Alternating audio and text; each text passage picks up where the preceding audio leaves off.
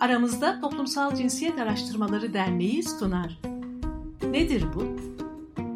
Kavram, durum ve olaylara feminist bir bakışla kısa girizgahlar.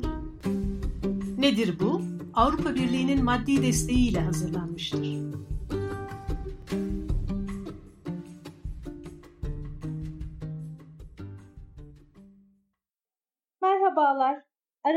Toplumsal Cinsiyet Araştırmaları Derneği'nin hazırladığı Nedir Bu Podcast serisinde bu hafta Melda Yaman ile birlikte görünmeyen emeği konuşacağız. Melda Yaman feminist bir akademisyen, politik ekonomi ve kadın emeği uzmanı. Merhabalar Melda. Merhabalar. Evet hızlıca başlayalım istersen. Nedir bu görünmeyen emek? Kısaca ne diyebiliriz? Görünmeyen emek esas olarak kadınların hane içerisinde hane üyelerinin bakım ihtiyaçlarını ve yeniden üretim ihtiyaçlarını karşılamak için harcadığı emek. E biliyoruz ataerkil iş bölümüne göre ücretli iş erkek işi, kadınlar içinse hane içerisindeki bu iş yükü var. Kadınlar ücretli iş edinseler de bu işlerden sorumlu olmayı sürdürüyorlar. Ne yapıyorlar kadınlar hane içerisinde bu işlerde? Öncelikle çocukların bakımı var, büyütülmesi var. Sonra yaşlıların, hastaların, engellerin bakılması var. Ayrıca kocaların, sevgililerin fiziksel ve ruhsal ihtiyaçlarını karşılamak için harcanan emek bu emek. Yani hane üyelerinin diğer bir deyişle aslında tüm insanların yaşamsal ihtiyaçlarını karşılıyor bu emek süreci. Tüm insanları bir insan olarak, toplumun bir üyesi olarak yeniden üretiyor. Şimdi tekrar kocalara harcanan emeğe dönersek kısaca kadınlar böylece kocaların, sevgililerin her gün işe karnı tok, zinde, uykusunu almış, dinlenmiş, hatta cinsel olarak rahatlamış, çalışmaya hazır bir biçimde gitmesini sağlamış oluyorlar. Yani her gün hane içindekilerin ve özellikle erkeklerin emek gücünü yeniden üretiyorlar. Bu bakım ve yeniden üretim süreci, yemek pişirmeyi, sofra hazırlamayı, bulaşıkları yıkamayı, yani buradan tutun da ortalığı toplamak, tuvalet ve banyoları fırçalamak, çöpleri boşaltmak, çocuğun dersine yardımcı olmak, yaşlıların gönlünü eğlemek gibi muazzam çeşitlilikte emek içeriyor. Ayrıca bu işler öyle ayrıntılandırılmış, öyle çeşitlenmiş ki diyelim ki yemek yapmak dediğinizde yemeğin kendisinden, yemek yapma sürecinin kendisinden daha görünmez olan tek çok küçük emek var. Mesela market market gezip ucuza taze sebze araştırmak, sebzeleri sirkeli suda bekletmek, yemek tariflerini okumak ya da videodan izlemek, yemek yaparken kirlenen evyeyi hatta yerleri silmek gibi.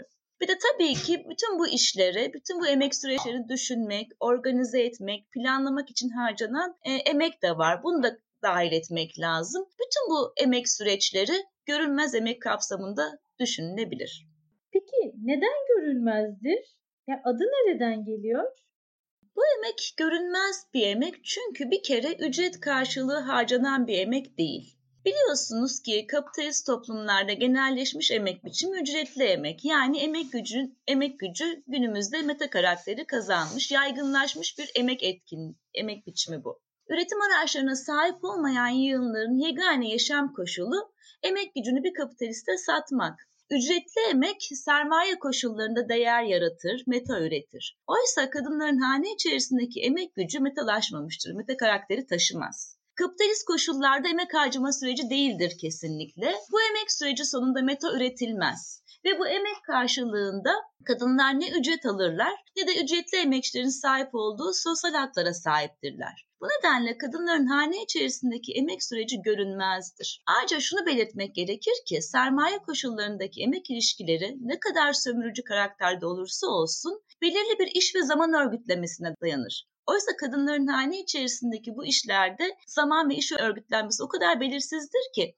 tüm güne yayılmıştır. Mesela film izlerken ütü yapabilirsiniz, sohbetleşirken fasulyeleri ayıklarsınız gibi. Yahut gece bebeğin altını değiştirmek gerekebilir, bir yaşlı varsa ilacını vermek gerekebilir. Yahut da kocanın ya da sevgilinin evden erken saatlerde çıkması gerekiyorsa mesela kadının sabahın köründe kalkıp çayı demleyip kahvaltıyı hazır etmesi beklenebilir. E, Shalarov Atom şöyle söylemişti ve çok güzel söylemişti. Ev işi bir kadının hayatının tüm alanıdır. Bir kadın işe gitmez, işe uyanır demişti. Gerçekten öyledir. İkincisi bu işler görünmezdir çünkü işten bile sayılmazlar. Günümüz toplumunda değer görmeyen, işten sayılmayan, ücretlendirilmeyen, çoğu zaman incelenmeye bile değer bulunmayan bir emek sürecidir bu emek süreci.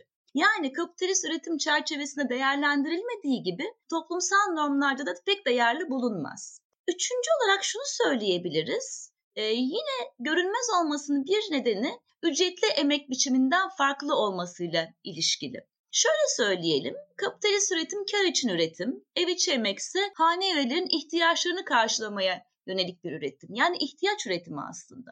İhtiyaçların karşılanması da insani ilişkiler çerçevesinde aşk, sevgi, şefkat, yardım, dayanışma gibi türlü duyguları ve edimleri kuşatır. Ama bu emek ilişkileri aynı zamanda ataerkil tahakküm altında yani eşitsiz bir biçimde, eşitsiz ilişkiler evreninde cinsiyete dayalı iş bölümüne dayalı olarak işler. Bu nedenle kadınlar aşkta yemek yapsalar da çoğu zaman bu işleri yapmaya zorlanırlar. Yani zor altında yerine getirirler bu işleri. Ya gelelim bu emek sürecinde kadınların ne zaman gönülden sevgiyle emek harcadığını, ne zaman zor altında bakım sağladığını görmek pek mümkün olmaz. Hatta kadınların bu işlerden yakınması da toplumsal normlara göre kabul edilir değildir. Yani kadınlar sürekli iyi anne, güler yüzlü, iyi bakım sağlayan karı, eş, sevgili olmakla sınanırlar. Yani kadınlardan bu işleri yapması ama ayrıca aşkla, şefkatlice, severek, isteyerek yapması beklenir hep. Nancy Fraser'ın sözlerini hatırlayalım diyordu ki erkeklere yaptıkları işler için ücret verilirken kadınlar hane içindeki bu işler için aşk ve erdem sikkeleriyle ödüllendiriliyorlar. Yani böylece kadınların günümüz toplumunda yeni modern boyunduruk altına alma biçimleri için kurumsal bir temel oluşturuyor bu işler. Bir diğer neden de bu işlerin doğallaştırılmasıdır. Hane içindeki işlerin bir yandan doğum, emzirme gibi biyolojik süreçler içermesi, öbür yandan kadınlarca yapıla gelmesi ve kadınların bu işleri sevgiyle, şefkatle, itinayla yapmasının beklenmesi bu emek sürecinin kadınların doğasına bağlanmasına yol açar. Yani kadınların hane içinde ürettiği mal ve hizmetler bir emek sürecinin ürünleri değil de kadınların kadın olmasının doğal bir sonucuymuş gibi görünür. Böylece kadınların doğasından veriyormuş gibi kabul edildikçe bu emek süreci görünmez hale gelir iyice. Oysa gebelik, doğum ve emzirme dışında bu işlerin doğasında kadınlar tarafından yapılmasını gerektiren hiçbir şey bulunmaz. Bu işleri yapmak kadınların doğasından da kaynaklanmaz. Şimdi buraya kadar saydıklarım kadınların emek sürecinin özgürlükleri nedeniyle ataerkil cinsiyet rolleri nedeniyle görünmez olduğunu gösteriyor. Yani görünmeyen emek kavramsallaştırması görünmezliği nesneye ev işine bağlıyor. Ama bu emek süreci görünmez olduğu kadar görülmezdir de. Aslında görünmeyen emek kavrayışı bunu bir parça içeriyor. Yani sadece emek sürecinin kendisinden ötürü değil, yani emek sürecinin özgürlüklerinden ötürü değil, bakan gözlerin ataerkil normlarla kuşanmış olmasının ötürü de görünmezdir bu emek süreci. Ya da görülmezdir diyebiliriz. Şimdi görülmeyen emek dediğimizde görmemeyi bu sefer insana yani özneye bağlamış oluyoruz. Yani ataerkil kabullerin toplumun tüm dokularına, tüm ilişkilerine sinmiş olmasından ötürü ayrıca günümüz toplumunda esas normun kapitalist koşullarda gelir getiren ücretli iş olmasından ötürü bu işler erkekler ve hatta kadınlar tarafından görülmüyor, işten bile sayılmıyor diyebiliriz. Çok güzel giriş yaptık aslında gündelik hayatımızın her alanına sirayet etmiş olduğunu gördük görünmeyen emeğin. Biraz daha kavramın tarihsel arka planını anlatabilir misin? Biraz gerilere gideceğiz. Ee, görünmeyen emek kavramının tarihçesi için görünmeyen, karşılıksız, ücretsiz emek e, bütün hepsini koşatıyor. Aynı anlama geliyor. Aynı içerikteler. 1970'lere ikinci dalga feminizminin e, güçlendiği sürece bakarsak eğer bu dönemde feminist kurama ve feminist politikaya yapılmış en büyük katkılardan biri hane içerisindeki bu kadınların bu emek sürecinin sorunsallaştırılmasıydı. Pek çoğu sosyalist gelenekten gelen bu feminist kadınlar kadınların ezilmesinin kapitalizmden ayrı ama kapitalizmle bağlantılı yanlarını araştırıyorlardı. Cinsiyete dayalı eşitsizliğin maddi kaynaklarını bulmaya çalışıyorlardı. İşte bu arayışta yüzlerini hane içlerine çevirdiler ve hane içerisindeki emek süreçlerini incelemeye başladılar. Ee, erken çalışmalardan birisi Margaret Benson'ın 69 tarihli The Political Economy of Women's Liberation adlı makalesiydi. Bu makale ev içi emek tartışması için birçok kavramı geliştirmiş, kadınların ezilmesini temellendirecek bir analizin kapılarını aralamıştı. İşin aslı bundan çok daha önce e, çalışmalar da var. Mesela bir tanesini analım birlikte. Mary Inman'ın 1940 tarihli Women's Defense başlıklı kitabı da aslında hane içerisindeki emek sürecini e, inceleyen araştırmalardan birisidir. Gelelim şimdi e, 60'lara 70'lere. İşte esas ev içi emek kavramlaştırılmasına, görünmeyen emek kavramlaştırılmasına dair en büyük katkılar 60'ların sonundan başlayan 80'lere kadar nispeten uzanan ev içi emek tartışması. Çok fazla e, feminist araştırmacı, sosyalist, marksist e, feministin, araştırmacının dahil olduğu bir tartışma bu. Çok zengin bir tartışma. Ve bu tartışmada ev içi emek sürecinden kimlerin faydalandığı, ev içi emeğin sermaye için nasıl bir işlev taşıdığı, artı değer yaratıp yaratmadığı, ev içi emek sürecinin bir üretim tarzı olarak görülüp görülemeyeceği, ev işi, ev işi karşılığında kadınlara ücret ödenmesi gerek, gerekip gerekmediği gibi pek çok husus tartışılıyor. Tartışmanın temel eksenini şöyle tarif edebiliriz.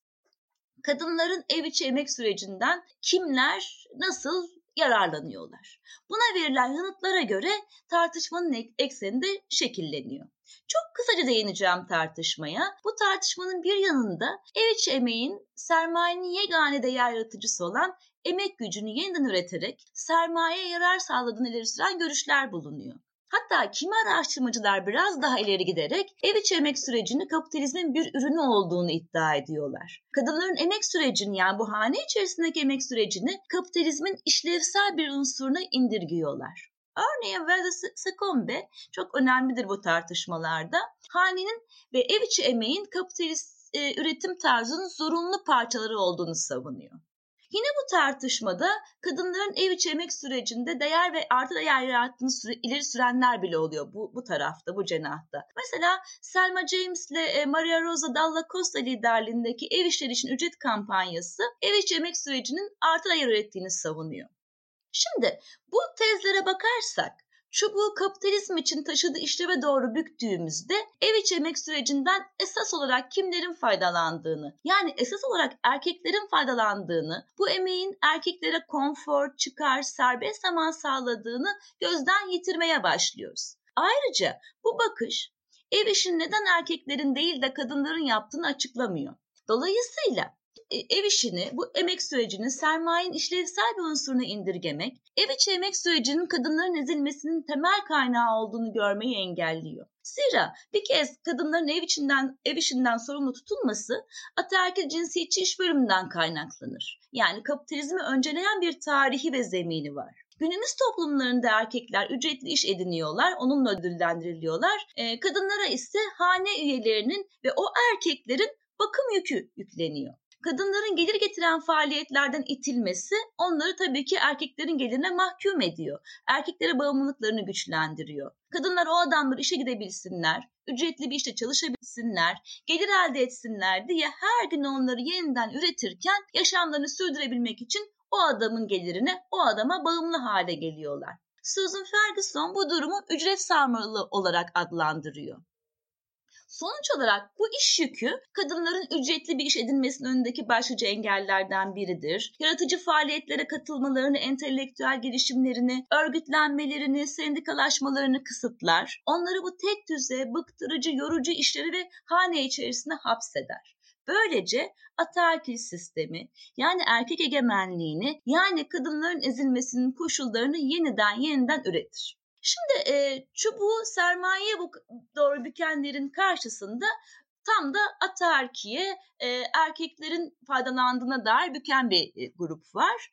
Tartışmanın öbür tarafında yer alıyor bu grup. Bu görüşü savunanlardan bazıları örneğin Kristin Delphi ev içi emek sürecinin kapitalizmin ayrı bir üretim tarzı olduğunu, kadınları da bu bağlamda erkekler karşısında ayrı bir sınıf gibi yapılandırdığını ileri sürüyor. Bu iddia üretim tarzı kavramsallaştırmasının sınırlarını zorluyor elbette. Kuramsal bakımdan pek savunulabilir gibi değil. Ama daha da önemlisi ev içi emek sürecinin üretim tarzlarıyla ilişkisini günümüze uyarlarsak kapitalizmle ilişkisini anlamayı güçleştiriyor. Ama tabii ki bu bakışın e, ev içi emek sürecinden erkeklerin faydalandığının altını çizmesi çok çok önemli. Şimdi e, bu tartışmayla ilgili Gülnur Acar Savran'la Nesrin Turan'ın 1992 tarihli yapıtını önermek istiyorum bütün arkadaşlara. Bu çok önemli bir e, kitap. Kadının görünmeyen emeği tartışmalarını içeriyor. E, 2000'de yeni baskılar da yapıldı Ve e, bu buradaki tartışmaların bu katkının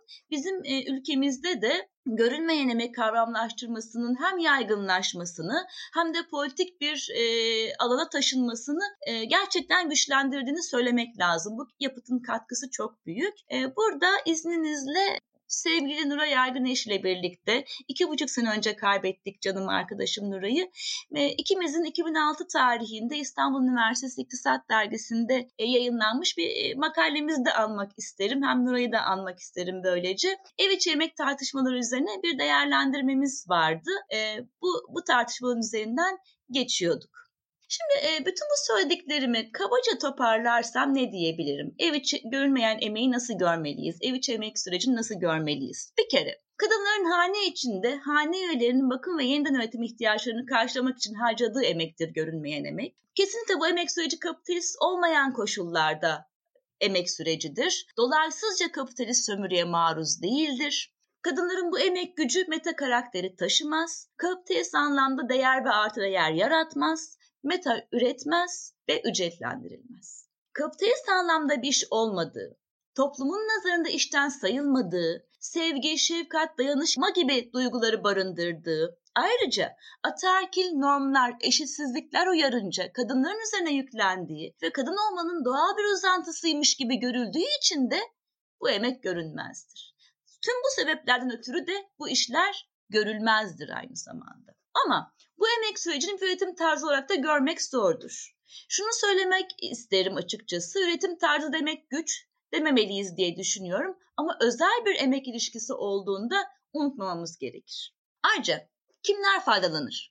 Kadınların ev içi emek sürecinden esas olarak erkekler faydalanır. Bu emek erkeklere konfor, çıkar, serbest zaman sağlar. Kadınların ise ücretli iş edinmesinin önündeki en önemli engeldir. Yaşamın tüm yükünü kadınlara yüklerken kadınların kendileri için harcayacakları serbest zamanı ellerinden alır. Bu nedenle de bu emek süreci kadınların ezilmesinin başlıca zeminini kurar. Bu emek sürecinden sermaye de faydalanır. Bir kere ha, kadınlar hane içerisinde sermayenin yegane üretici gücünü, değer kaynağı olan emek gücünü, yarının emekçilerini üretirler.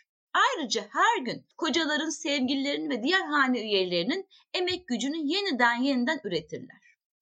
Bu emek sürecinin sermaye sağladığı faydalardan bir diğeri de ise kadınlardan oluşan ucuza çalışacak hali esnek bir yedek sanayi ordusu sunmasıdır. Ücretli işte çalışmayan kadınlar sermaye birikimindeki dalgalanmalara, hane üyelerinin çalışma koşullarına ve hane içerisindeki bakım emeği ihtiyacına bağlı olarak istihdama çekilip istihdama itilebilirler. Yani mesela kriz koşullarında hane üyeleri işsiz kaldığında, hane geliri düştüğünde o zamana kadar hiç çalışmamış olan kadınlar bile en kötü koşullarda, en ucuza istihdama katılmayı kabul edebilirler. Evet, bir şey daha eklemek isterim. Bu çok önemli. Ben de bu, bu alanda çalışıyorum bu aralar. Ev içi emek tartışmasının ta 70'lerden beri attığı adımlardan bir tanesi de ev içi emek sürecini yeniden üretim olarak kavramsallaştırmaktır. Böylece kadınların hane içindeki emek sürecini kapitalizme fayda sağlayan ama kapitalizme indirgemeyen bir bakış açısıyla toplumun bütünsel yeniden üretimin bir parçası olarak görmek olanaklı hale gelir. Nedir yeniden üretim? Hemen burada yine bir e, Marksist feminist araştırmacıları almak isterim. Yeniden üretim e, feministleri. Bunlardan e, mesela Barbara Laslet ile Johanna Brenner'in tanımını alacağım şimdi. Onlar yeni üretimin üç boyutu olduğunu söylüyorlar. Türün biyolojik üremesi yani işte kadınların gebelik, doğum, emzirme gibi insanı var ettiği süreçler. Bir tür varlığı olarak insanın üretildiği süreç. Emek gücünün yeni üretimi deminden beri söylediğim süreç. Yani her gün yeniden çalışır hale getirmesi. Özellikle kocaların emek gücünü kadınların. Ve üçüncüsü tedarik ve bakım ihtiyaçları. Yani hane içerisinde çocukların, yaşlıların, engellerin, hastaların bakım süreci ve bütün bunların genel olarak organize edilmesi süreçleri. Ee, bunlara ekleyeceğim bir şey var günümüze dair o da. Pandemi e, süreci aslında yeniden üretimle ilgili çok şey söylüyor bize. Bir kere şunu biliyoruz. Her birimiz bu, bunu deneyimliyoruz. Hane içindeki işlerimiz arttı, yük arttı. Kadınların gerçekten hane içerisinde harcadıkları emek süreci arttı. Emek zamanı arttı. Çünkü işsizlik yüzünden, evde çalışma yüzünden, işe ara verme yüzünden, eve kapatılma yüzünden haneler gün boyu daha kalabalık. Ee, öte yandan kriz ve pandemi koşulları haneleri iyice yoksullaştırdı. Bu koşullarda kadınların hane içindeki yükü kat ve kat arttı. Ayrıca ekstra biliyoruz ki hijyen ve sağlık koşulları var, ekstra bakım koşulları var. Bu, bu süreç kadınları inanılmaz bir emek yükü yükledi kadınlara. Ama şunu da biliyoruz ki, görüyoruz ki hane içindeki erkeklerin bu işleri üstlenmediği çok açık bir şekilde önümüzde duruyor. Olsa olsa salata yapmaya devam ediyorlar. Pandemi günleri öte yandan şunu da gösterdi ki bize kadınların bu hane içerisindeki emek süreci, görünmeyen emeği yani bu yeniden üretim emeği çok önemli. Hayatın esası. Çünkü bu yaşam, yaşamla ölümün böyle sınırına geldiğimiz, bu denli bütün dünya halkları olarak sınırına geldiğimiz şu günlerde çok iyi bildiğimiz şey şu ki yaşamı üretmek ve yeniden üretmek esas. Yaşamın esası bu. Makineler susmuş olabilir, fabrikalar kapanmış olabilir, borsalar defalarca iflas etmiş olabilir ama biz e, temel yaşamsal ihtiyaçlarımız, beslenme, sağlık, barınma gibi ihtiyaçlarımız sürdükçe biz yaşamımızı sürdürebiliyoruz. Binlerce yıldır insanlık e, geldiği gibi, bugüne geldiği gibi ve bu yeniden üretim sürecinin en önemli bir kısmı da hane içerisinde kadınların emek süreciyle yürüyor. Harika geldi buraya kadar. Son olarak senden görünmeyen emeği cümle içerisinde kullanmanı isteyeceğiz. Şöyle söyleyebilirim. Kadınların görünmeyen emeği yaşamı her gün yeniden üretiyor. Bir de şunu e, izin verirsen eklemek isterim. Görünmeyen emeği görünür kılmak önemli ama yetmiyor. Bu eşsiz iş bölümünün değişmesi lazım, yıkılması lazım. Bu bütün emek süreçlerinin, bakım süreçleri de dahil, çocuğun büyütülmesi de dahil kadınlar ve erkeklerce eşitlikçi bir biçimde yürütülmesi gerekiyor. Çok teşekkür ederim. Biz teşekkür ederiz Melda'ya. Görünmeyen emeğe kapsamlı bir girizgah yapmış olduk. Aynı zamanda tartışmayı, düşünmeyi geliştirmek için okuma önerisi de aldık. Teşekkürler Melda. Ben teşekkür ediyorum. Çok sevgiler herkese. Nedir bu? Avrupa Birliği'nin maddi desteğiyle hazırlanmıştır. İçerik tamamıyla Aramızda Toplumsal Cinsiyet Araştırmaları Derneği'nin sorumluluğu altındadır ve Avrupa Birliği'nin görüşlerini yansıtmak zorunda değildir.